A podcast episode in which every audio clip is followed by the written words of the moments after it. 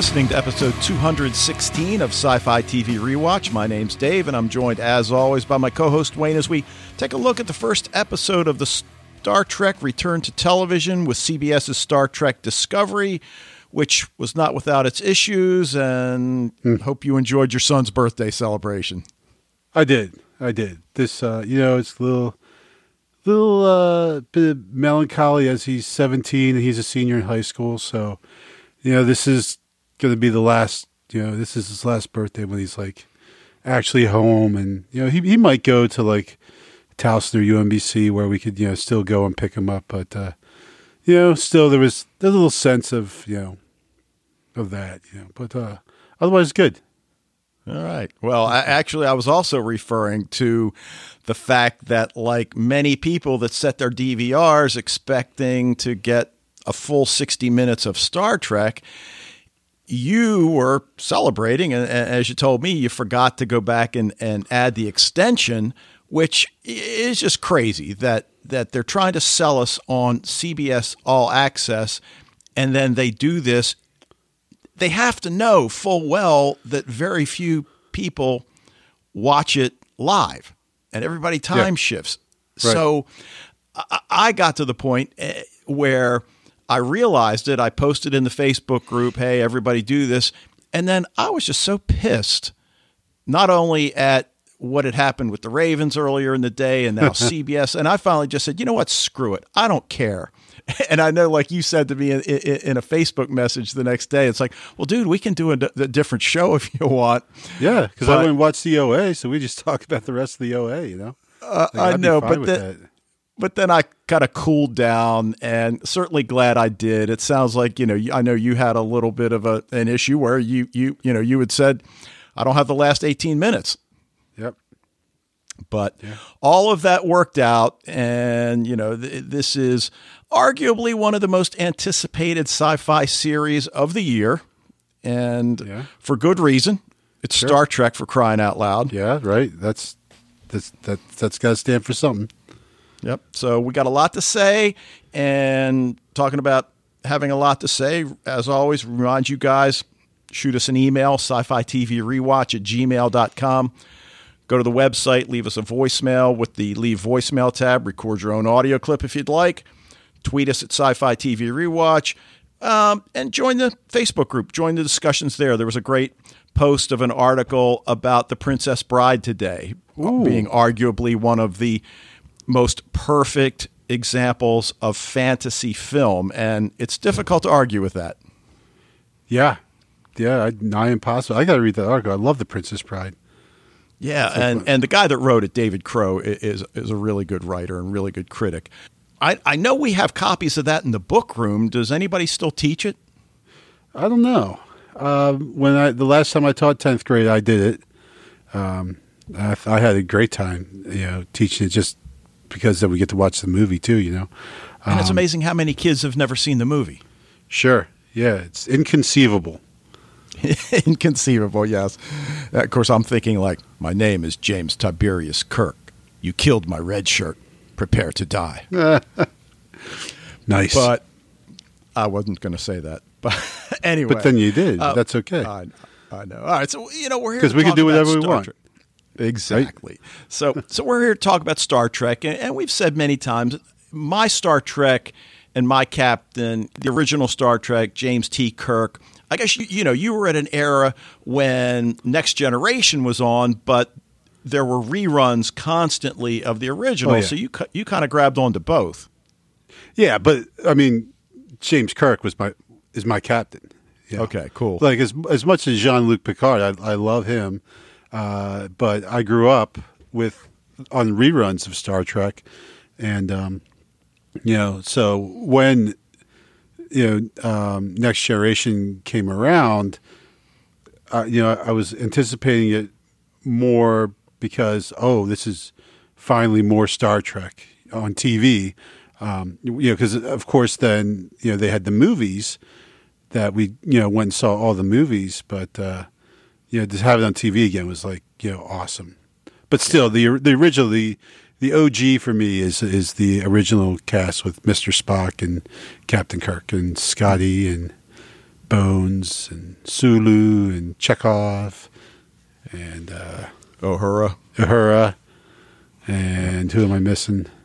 Yeah, I don't know, but think- obviously some of that will come up in the the discussion shirts. tonight. Yeah, exactly. So, Khan. right, so this, this is uh, Star Trek Discovery, and it's on CBS All Access. This episode's titled "The Vulcan Hello." It was written by Bryan Fuller and Alex Kurtzman, directed by David Semel, who directed a bunch of episodes of Buffy, Angel, American Horror Story, Roswell, and it aired on September 24th, 2017. And as most everybody knows, episode one, the one we're going to talk about, are we just going to glance over Alex Kurtzman? Seriously? well, I guess I figure everybody knows Alex Kurtzman. All right. Go ahead. What do you want to say about him?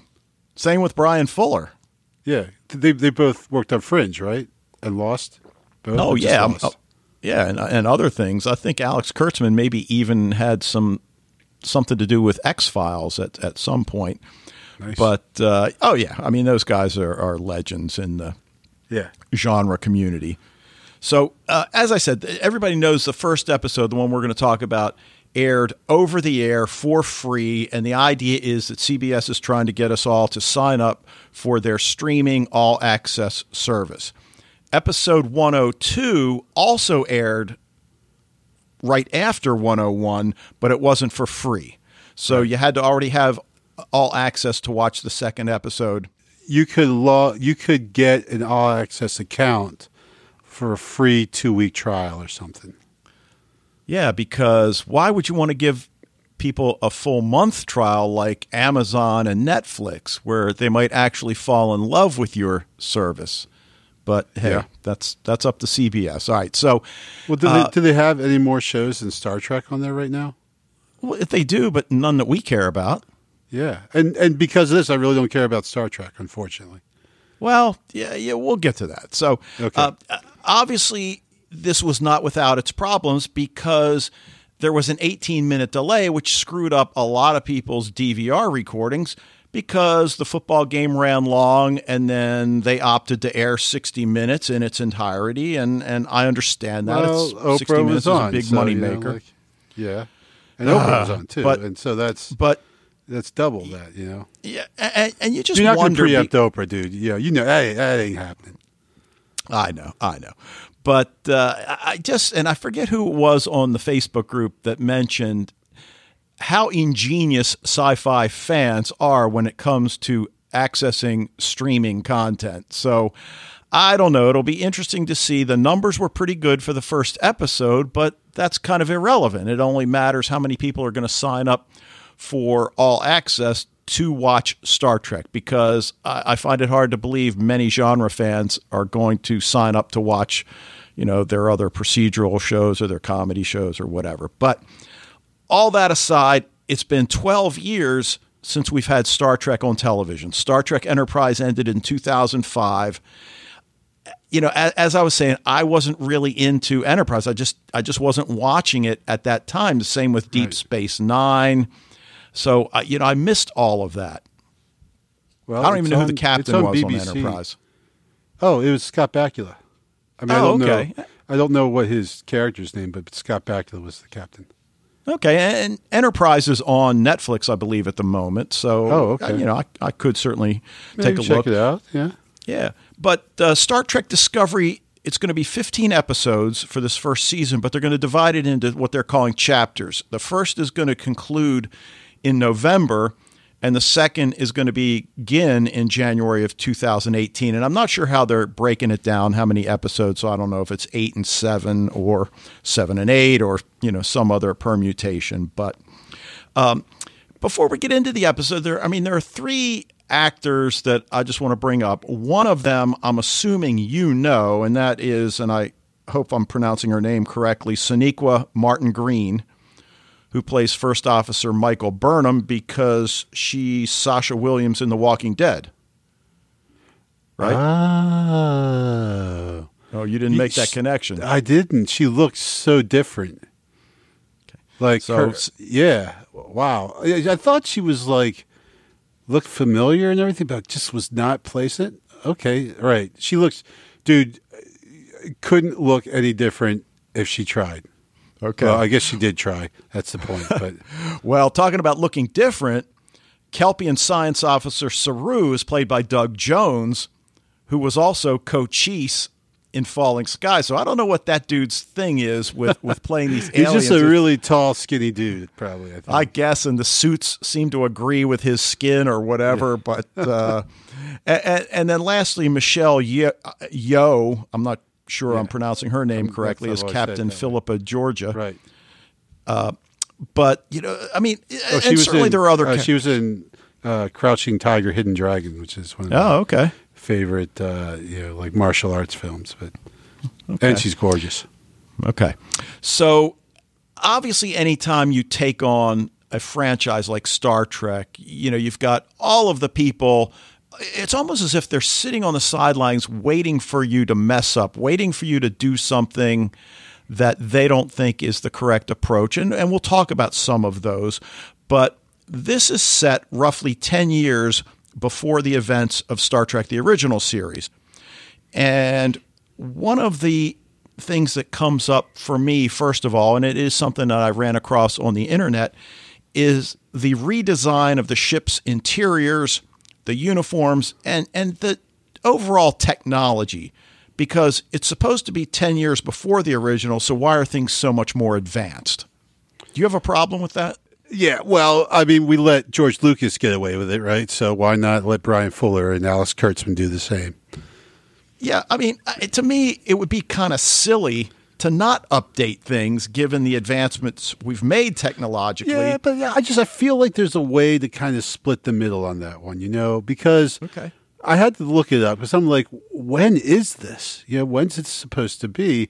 I looked up and saw it's supposed to be ten years before the original. I'm like, uh, nah.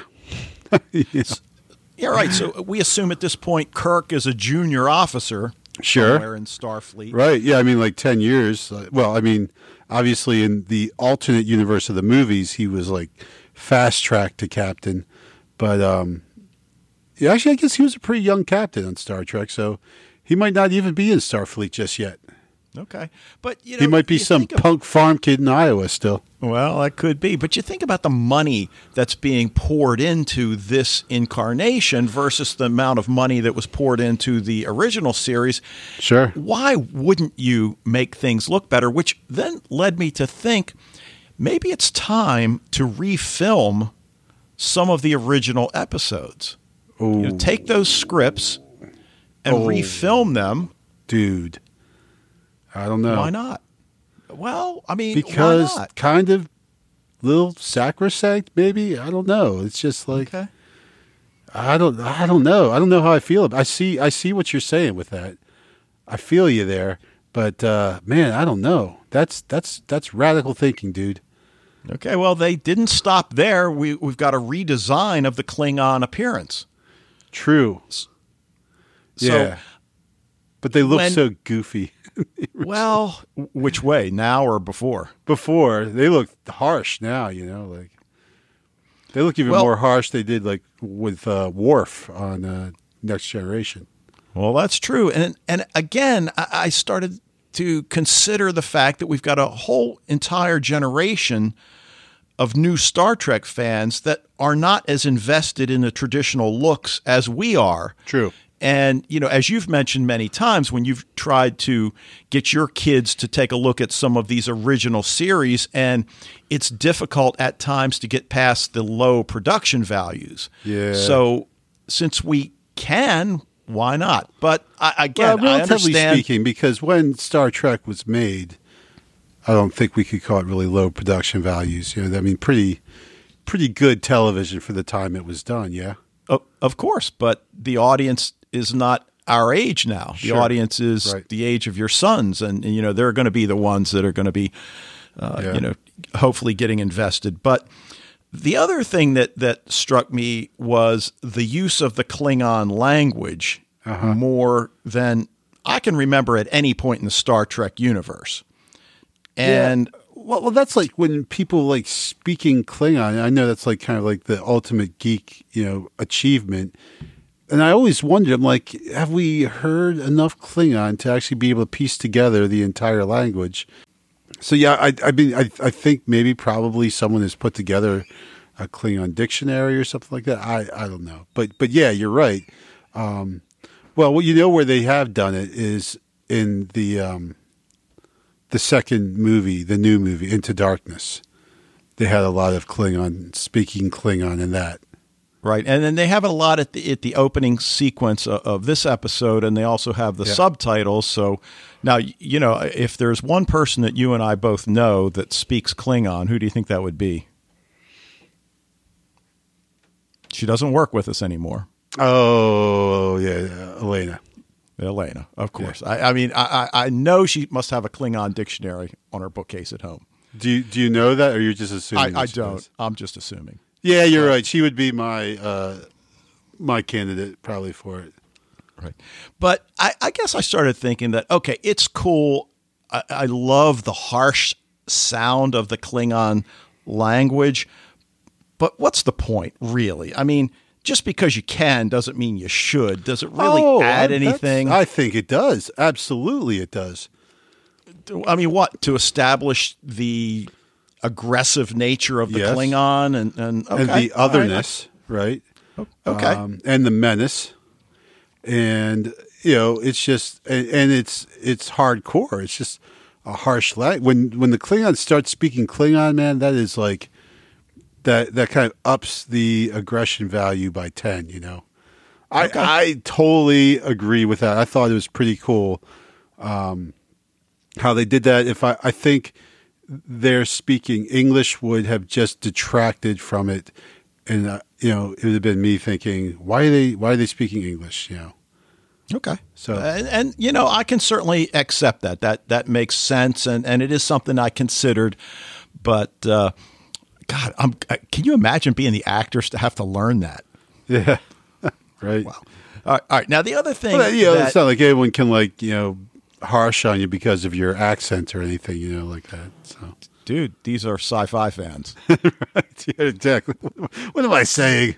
yeah. So, all right. Now, the other thing that that starts to come out, and, and I understand that episode two may have completed some of the things that we're questioning in, in the discussion tonight. So, you know, that said, the injection of politics into story arcs and individual episodes, you know, it's one of those things, and obviously it's a big topic in the sports world at the moment.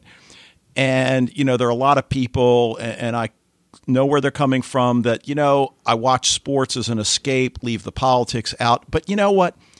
This is Star Trek, and that's what Star Trek does. Sure. And it's what it did in the beginning. It, it, it looked at social issues. Herbert, And Herbert, Herbert, Herbert. Right.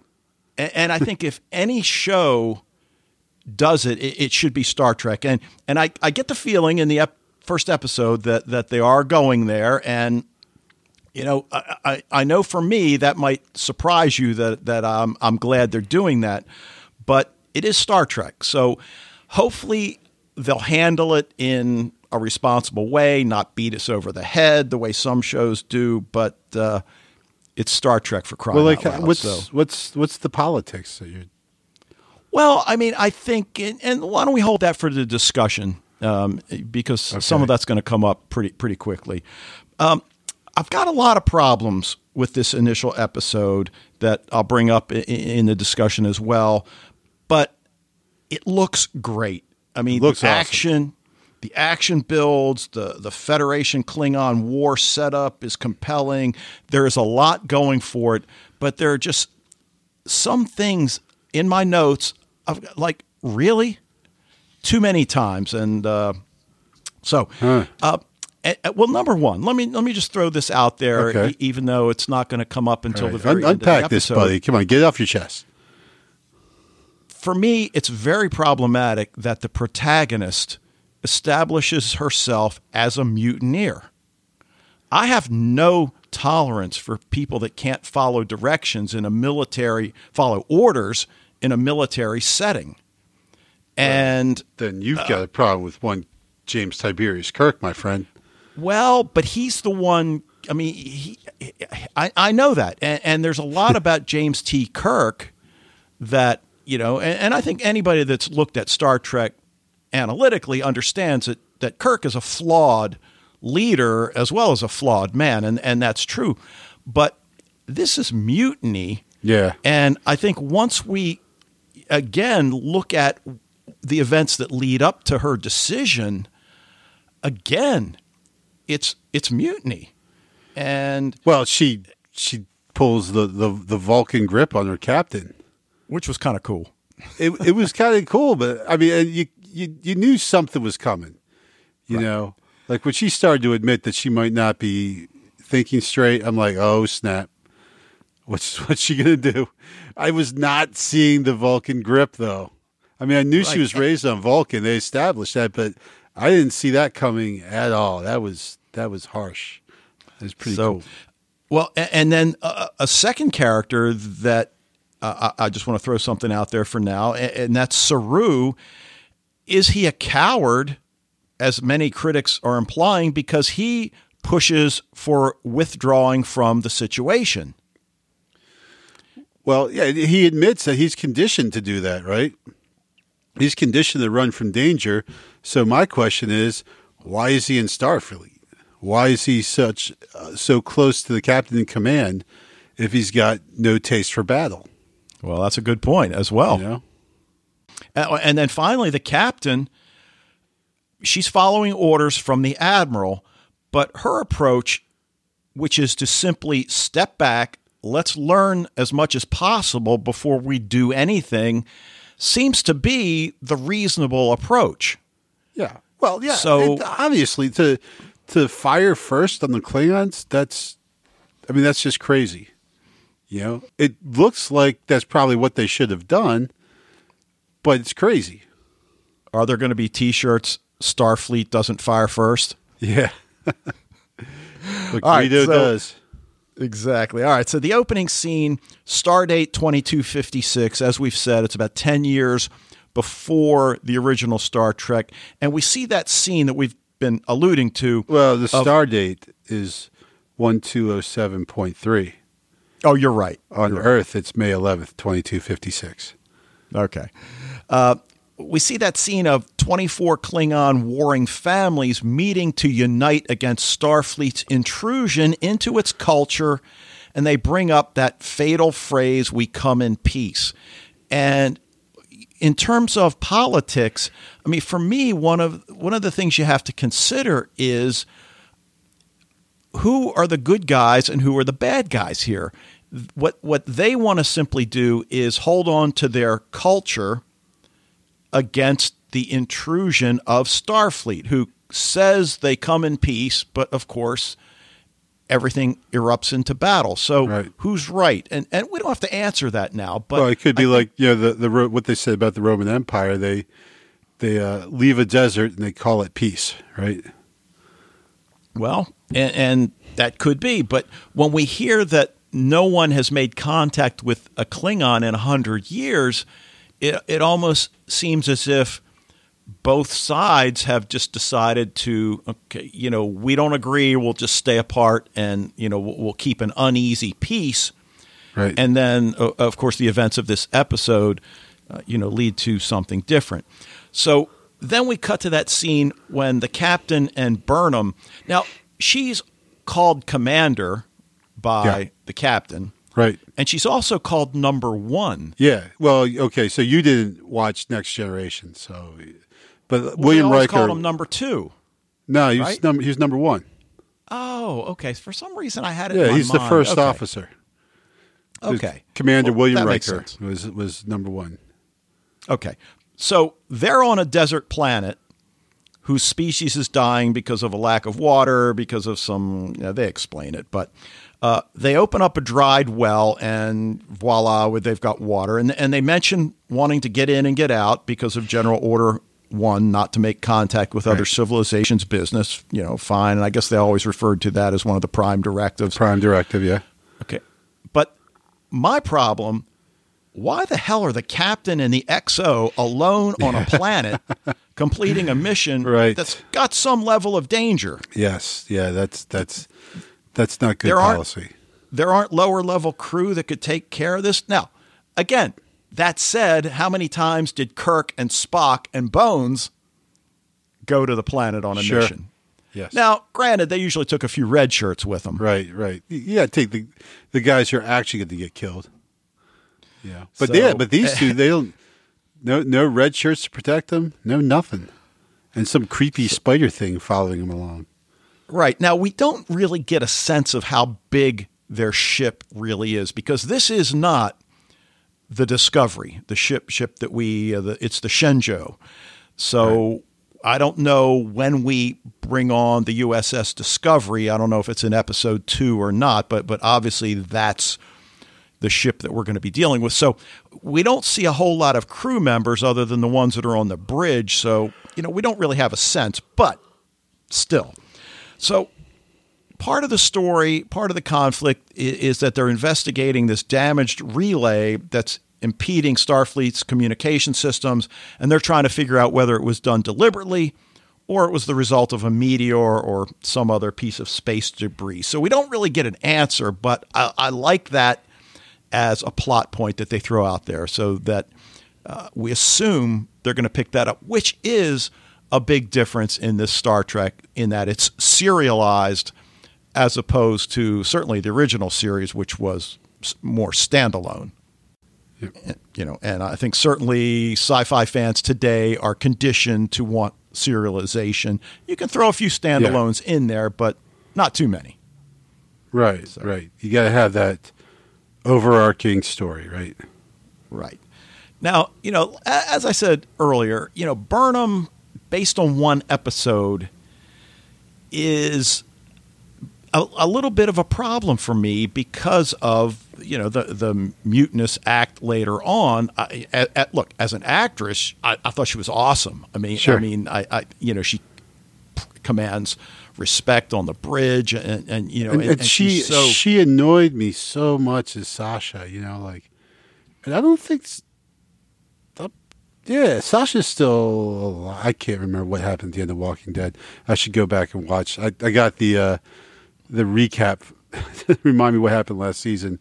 Still on the DVR, but yeah, she just always like annoyed me so much as Sasha. Like she was so crazy and doing crazy stuff all the time.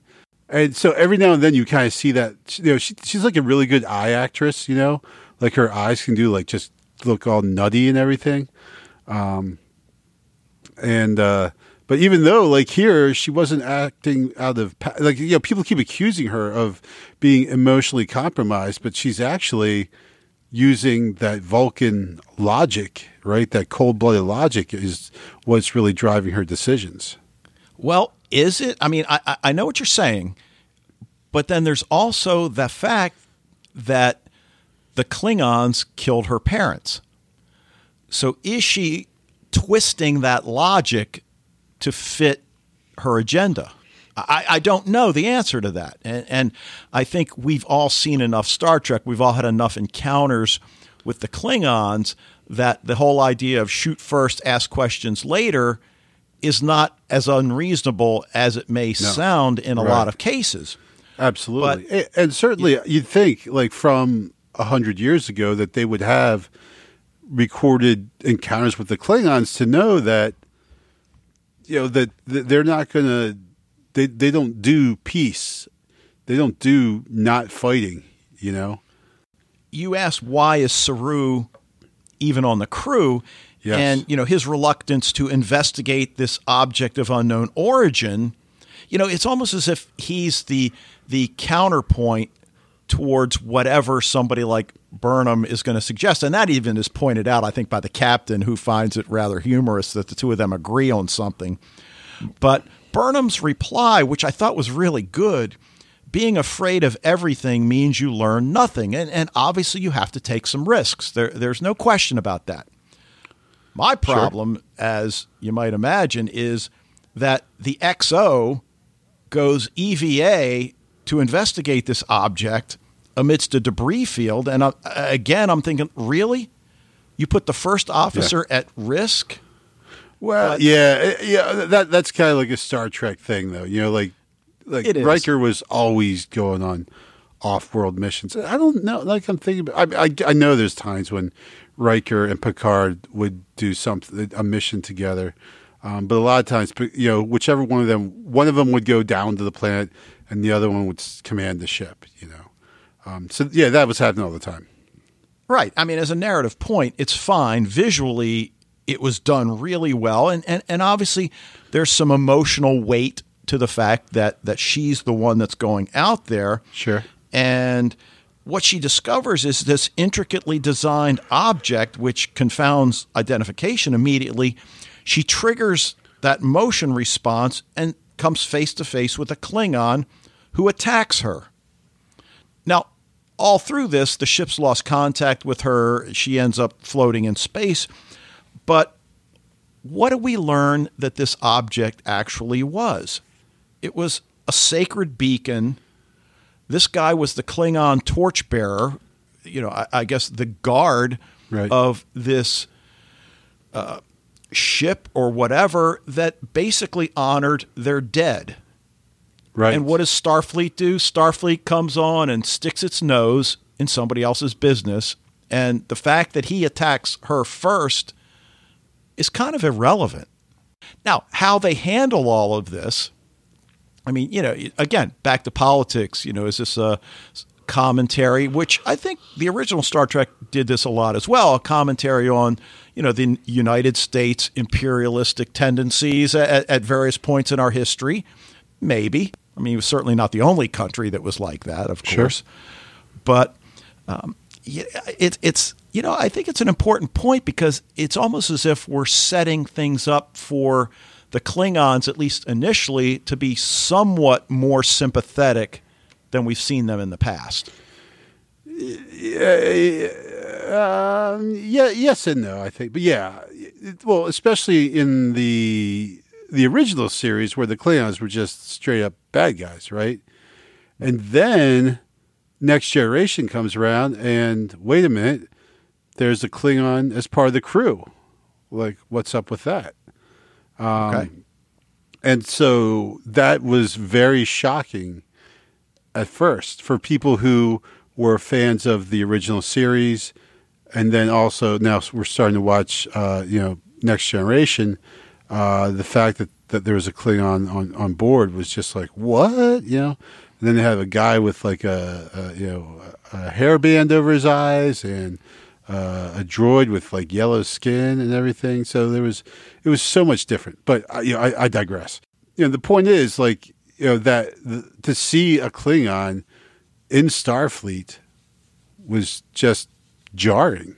You know, just for like you know the the people watching, and then they they would play on that uh, throughout the series, and they would you know people, especially when they ran other Klingons.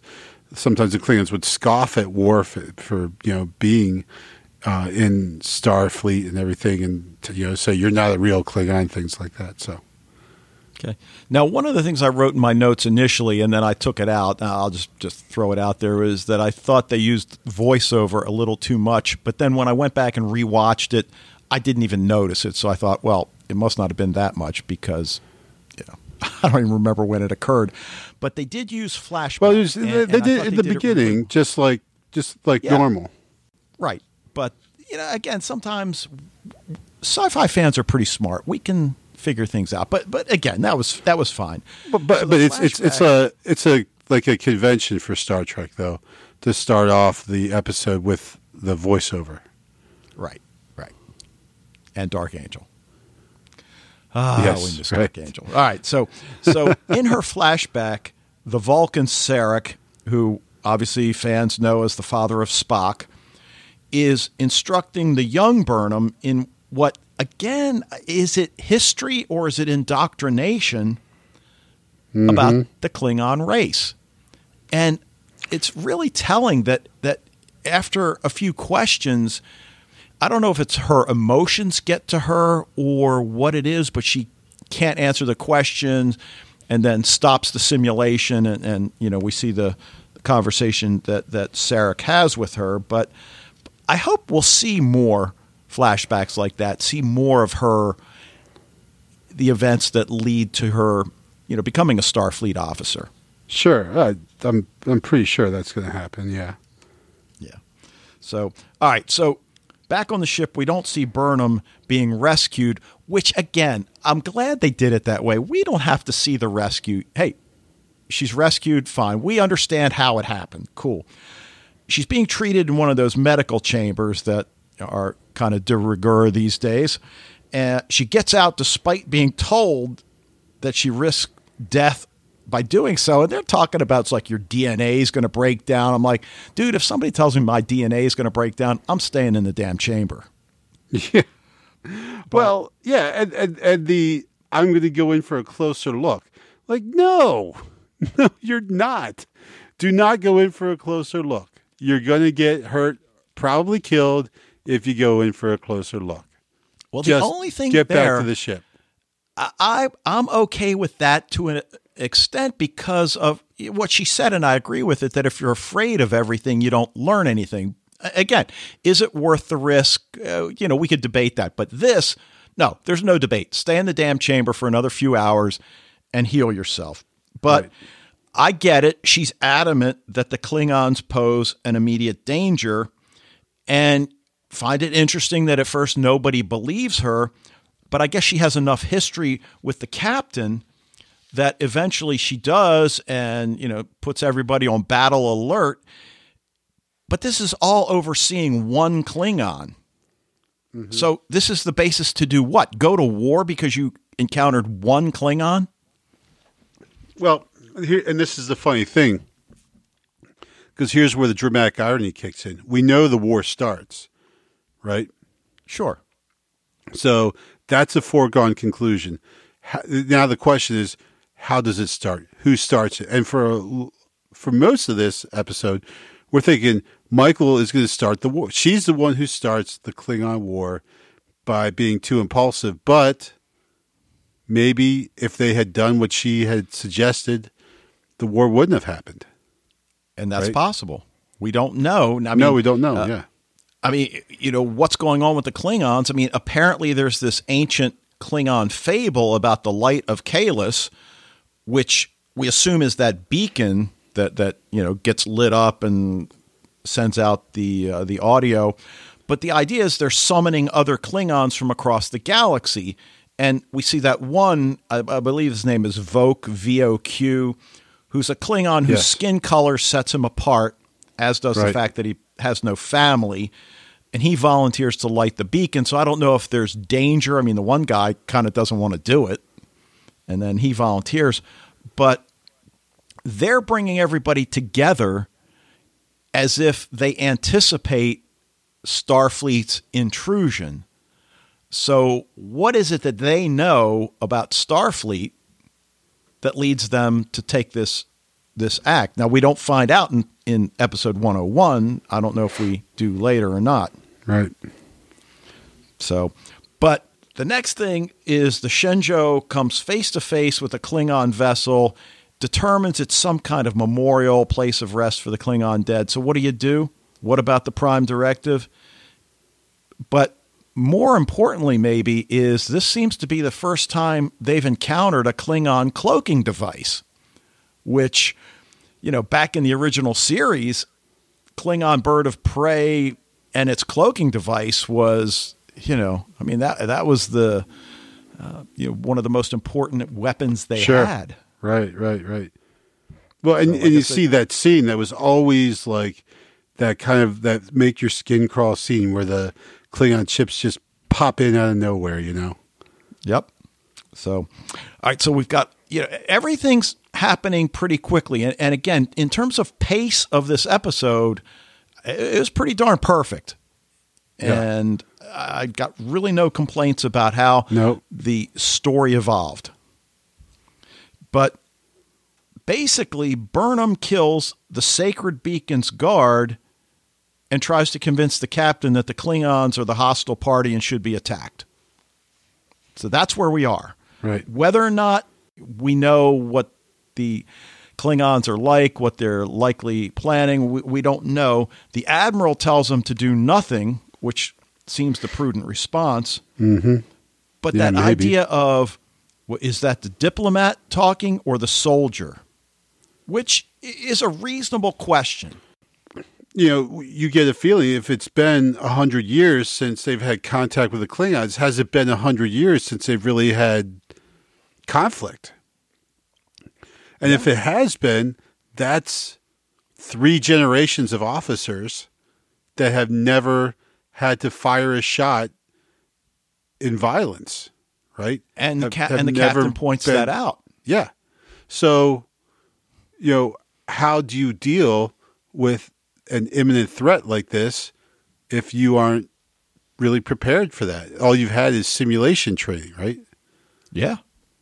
Yeah. And, and in addition, the captain points out, you know, that difference between simulation and real, the screaming, the death, and and not that Burnham is unaware of that, but I think again, she's probably it, more aware of that than the captain is. And maybe. But then Burnham brings up that statement, and, and there are a lot of statements that are really, really critical to understanding these characters. And and again, I think one of the things this first episode does really well is it tells us so much about Burnham, perhaps more than anybody, to a, to a lesser extent, the science officer, but she says violence brings respect, respect brings peace.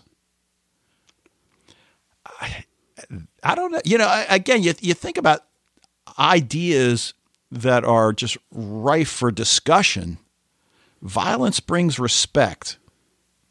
Wow. Right. That's well, that's you know like what does uh, Robert De Niro say? The Untouchables, right? He's played Al Capone. He Says, um, you know, it's uh, you know better to come with a, a, kind word and a big stick than just a kind word or something. Ah, you know, I had my head. I forget. Yeah, but basically the idea is um, that you know overt signs of aggression, you know, can cause an enemy to pause and and rethink and, and a similarly aggressive course of action. Yeah. Yeah. So I don't know if I agree with that necessarily, but you've always been, you know, in a fight where you can see like even like a smaller guy against a bigger guy, and the smaller guy just starts freaking out and going crazy. You know that like that that might cause the bigger guy just to to you know step back a second and maybe rethink that what's going on here. Yeah, and and then that line, Starfleet doesn't fire first. The captain tells her, which you know, leads to arguably the most divisive scene in the episode because, you know, from my perspective, there's no justification in this instance for mutiny to then go unpunished severely. I mean, she knocks out the captain with the Vulcan neck pinch, yeah. takes over the ship. One of the other officers even uses the word mutiny. And I'm thinking, okay, this is not Starbuck thrown in the brig for a drunken punch to her right. exo's face. That, and that was pretty bad.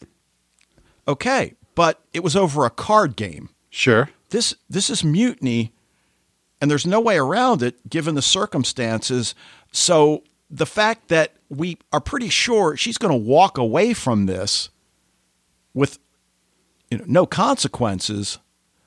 I don't know. I, I mean, maybe I'm wrong. Maybe episode 102 you know, it'll be she's in the brig and the Klingons attack. And again, it's like in, in Battlestar Galactica, you know, Starbuck's in the brig, but my God, we need our best fighter pilot. So let her out and uh, get into the fight. But I, am really looking forward to see how they handle this because I, I don't know. And and then yeah. what you kind of were even more than alluding a minute ago, who really wants this war? who who really starts it? I mean, is this about revenge for the death of her parents? And who's really at fault here?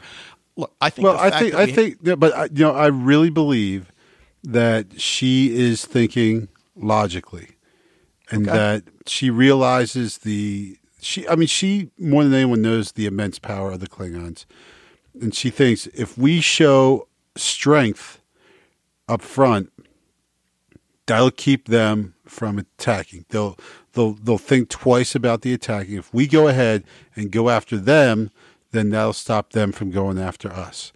You know, and I think that's I I, I see her line of thought there. Unfortunately, that line of thought is when you compare it to the traditional let's make contact, let's talk this out. Obviously, that's the philosophy that's going to win out. Right? That's Yeah. the the one that makes more sense. But I think here it doesn't. Well, and, and I guess when you sit back and look at all of these questions we keep bringing up, that's what a good pilot episode should do. I mean, it introduces us to enough of the characters in a fair amount of depth. I mean, we learn a lot about Burnham in this Uh, episode. absolutely. And clearly, she's going to be the focal point of Star Trek Discovery. I'm assuming she's going to become the captain of the Discovery. I mean, uh, Well, her captain brings up the fact that you know I think it's about time you get your own ship. So Sure. now again, So is how that way she gets justif- she gets promoted up for her mutiny? I- well, again, let's see how that transpires. But uh, yeah, I don't know how they're going to swing that, but we will see.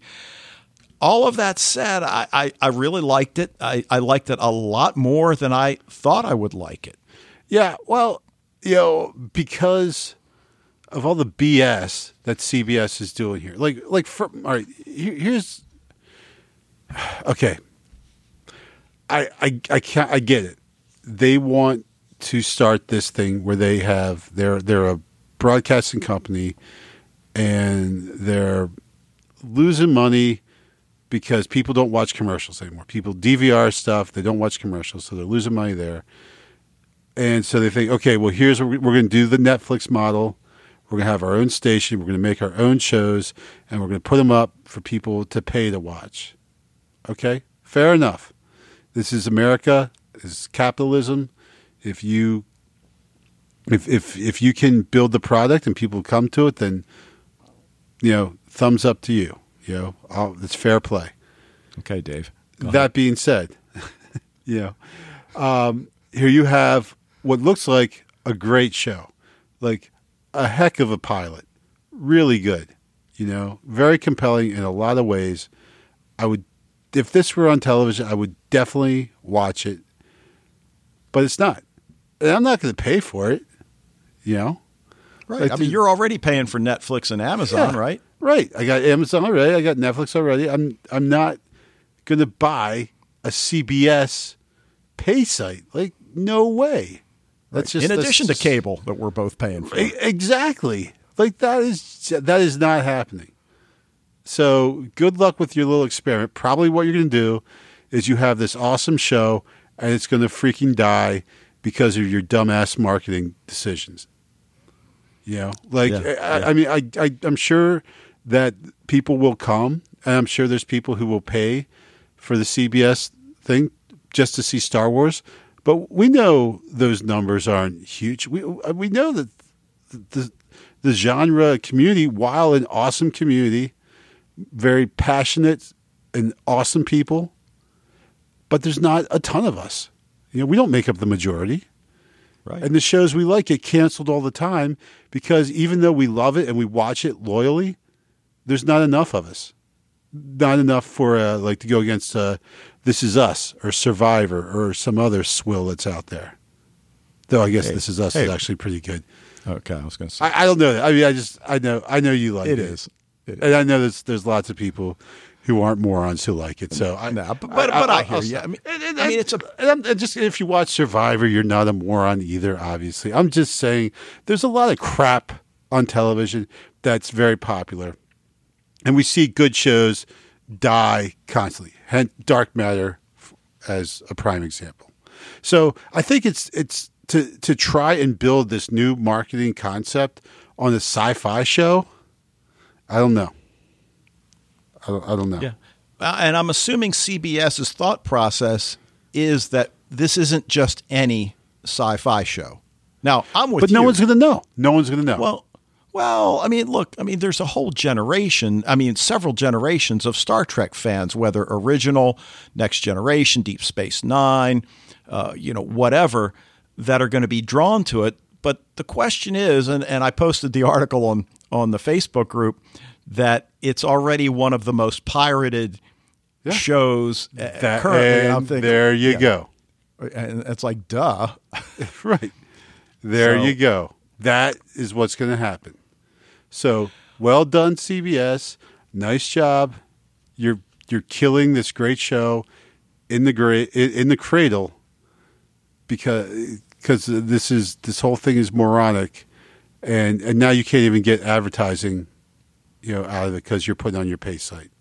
And Yeah, people are just so- going to pirate it. So I, I don't know. You know, I don't know what the answer is. Apparently, you, you there are I know two what the levels. answer is. Put it on TV like a normal television show and let us Well, watch it. Well, yeah, true. There's the Uh, answer. oh, what else do you well, on the- have? what else does CBS have, Dave?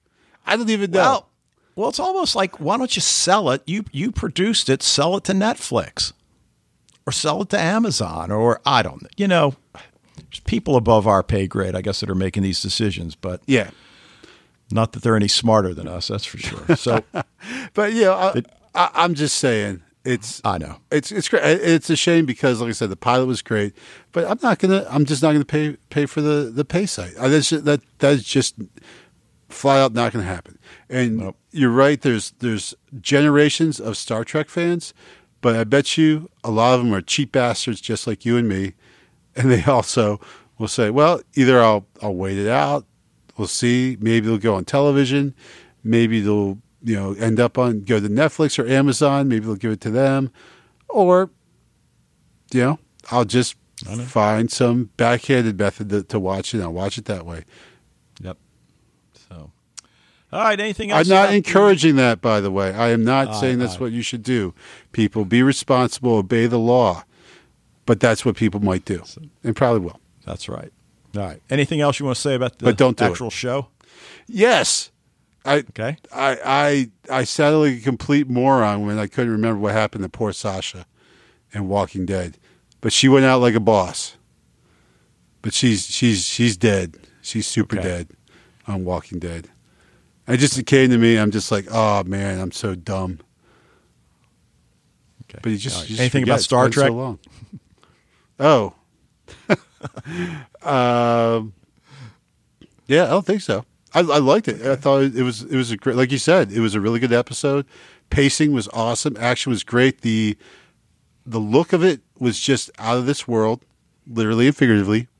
Um, it, it was just it was amazing. It was like watching the movie, you know. Yeah.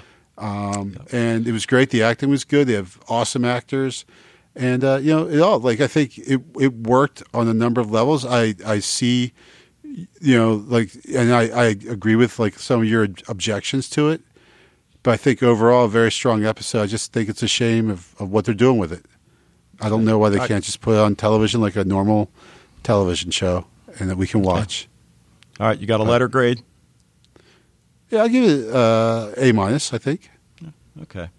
Uh, I initially, honestly, I initially went B minus. I think I'm up to a B now because really uh, the the whole mutiny thing that I, I really just have the feeling they're just going to Deus ex machina their way out of that, and Well, I just Well, uh, I I think I think the pr- the problem I have with the mutiny is kind of the opposite of that, but still problematic. Is that it's so much follows the script of the first of the new Star Trek movies, you know, where Kirk um, becomes captain of the Enterprise by basically disobeying his captain, disobeying orders, and following what he thinks is right rather than what people around him tell him. And Right. and and that's we, we admire that in Kirk and and I kind of admired that in, in Michael until the part where it looked like she was going to really start the Klingon War by being crazy, and the part where she actually, I guess the the the Vulcan pinch thing is what pushed me over the edge. Where I said, okay, th- she's gone too far there. That's where she went too far, and I'm not with her anymore on this one. But I was I was kind of with her up until that point. I finally got around to seeing Wonder Woman. Have you seen it? Oh yeah, Okay. I really liked it. yeah, I thought she was great. sure. But I got to the end and I thought, well, I just watched Captain America, except the hero was Wonder Yeah, Woman. yeah, yeah, And- kind of. And the DC and- movies aren't quite as good, but the Wonder Woman, That's probably the best of the DC movies that I've like. Well, I mean, like the new DC movies. All right, we're not talking the Christopher Nolan Batman movies. All right, those are a breed apart. But uh, you know, these new generation DC movies. This is probably the best of them. But you're right. I really- uh, somewhat derivative when it comes to being very similar to like, and even with the, the picture of her, her crew and everything. I love that though. But anyway, I, I Oh, finally yeah, got around to seeing it and uh, enjoyed it immensely. So, So, ha- have you seen Deadpool yet? Is the question, uh, no, dude. I know, I know. like I, if you would if you had mentioned you were going to watch Wonder Woman, I'd say, Dave, have you have you seen Deadpool yet? Because if you haven't seen Deadpool, you really shouldn't be watching the other movies just right now. You, you really got to watch that movie next. All right. Uh, well, let me throw out one more genre, non-genre show that we just binged over uh, basically Oh, two boy. nights. Have you seen Atypical? No, It's on Netflix. No. It's only a half hour. Uh, the, the the main character is autistic, so he's in high school. So he's a high functioning autistic. uh huh. I mean, it really is good. I mean, it really is funny. Uh, it's Okay. really um, you know, heartwarming. I mean, it's just really a good story. I mean, it's it's it's dark. It's funny. It's it's it really is good. I, I was really surprised. You know, Mary wanted to watch it, so we watched the first episode, and you know, I, I'm sure you've been down this path. It's like, no, I'm not going to let her know that I actually like this. then she's going to want to Yeah. watch the next one. Right, but right. it was, it was really good. Eight episodes or half hour each. Well, Uh, I, I haven't been down that. What I've been down is I start watching this series with my wife, and she likes it, and I hate it, and I'm like, oh, she's going to want to watch this all the time, and I really like Resurrection was like that. She loved it. I freaking hated it. I just sat every time watching. I was just dying a little bit more, which is unusual for a show called Resurrection. Um, But uh, yeah, yeah, you like that? I did. So, But, whatever. uh, uh, right, you, you want to say anything up- about the end of the OA while we're at it? Yeah. Uh, the uh, well, what what'd you think of it first of all? Um, well, I, I don't think I was as emotionally swept up by the end as you were, but I thought it was very good. I I really thought, like I said, when we watched the first, you know, whatever, like fifty minutes was it? I, I was like thinking this show was horrible. I hated it, and then all of a sudden, the, you know, those opening credits rolled in an hour into the show, and I think from there on out, they had me. Um, You know, I binged the whole thing in like three days. I think. Um, I realized I was very harsh on our on on Steve, and I had some very Yeah, but I critical mean, I- words for him.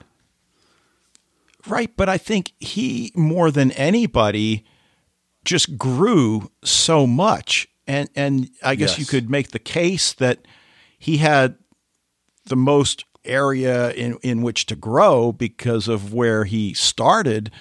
But um, you know, I, I I think he earned that. You know, and and, and the fact that you were pretty harsh at the beginning, I think that's you know expected. I think that was Sure. reasonable to be Oh, oh. harsh. Yeah, yeah, and, and that's absolutely what they wanted, right? They want you to hate him at first, but love him by the end, and that's totally what happened because he changes and grows so much, and and like really, I don't, I, I, I'm hard pressed to think of a character in a television show that I've seen develop and and grow so much in so short a time. Okay. So, what's real and what's not? Did the I have events no idea. at the cabin actually happen? Were there those other people? You know, you know, Right? is there right? right. some alternate reality? Were they able to cure the sheriff's wife of Lou Gehrig's? dis- uh, You know, all of those things that just because she says it doesn't mean it's true. Sure. because you know at the end in the cafeteria scene that, that we're referring to is it that they distract the gunman long enough for the cafeteria worker i believe or, or Yeah, you know, they- one right, of the adults right. was cafeteria worker tackled him. or did they actually, you know, do Right. something to disable him? Yeah, We don't know. we don't know.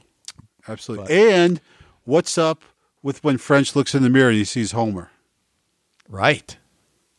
Right. you know? Because how so there's a lot there and and I've seen some There is interviews with the creators and and they said we'll get some we'll get some answers in season 2. So uh, You know, right, I mean, I we- think they they answered so much this season. Like, you know, I'm not really looking for necessarily more answers. I'm just looking to see the next part of the story. Yeah, yeah. So, all right. Well, why don't we leave it there, and We that. will move on because we we've got uh, I think one more new show to take a look at before we go to Dollhouse season two for a couple episodes before the Travelers uh, series returns. So, uh, as always, thank you guys for joining us. Love to hear what you think about uh, you know any of these new shows. Certainly the new Star Trek. I think Wayne and I'd be more interested in hearing whether or not you're going to pony up for CBS All Access. but join the Facebook group, share your thoughts with the Sci-Fi TV Rewatch community. Spread the word if you're already a member. Emails, as always, sci-fi TV rewatch at gmail.com. Voicemails via the SpeakPipe tab. And we're going to be back next week to talk about the latest entry from the Marvel Universe, Inhumans. But until then, You know, Dave, I was sitting there on the toilet the other day. I just remember thinking, if there are Klingons in this sector, we should withdraw immediately.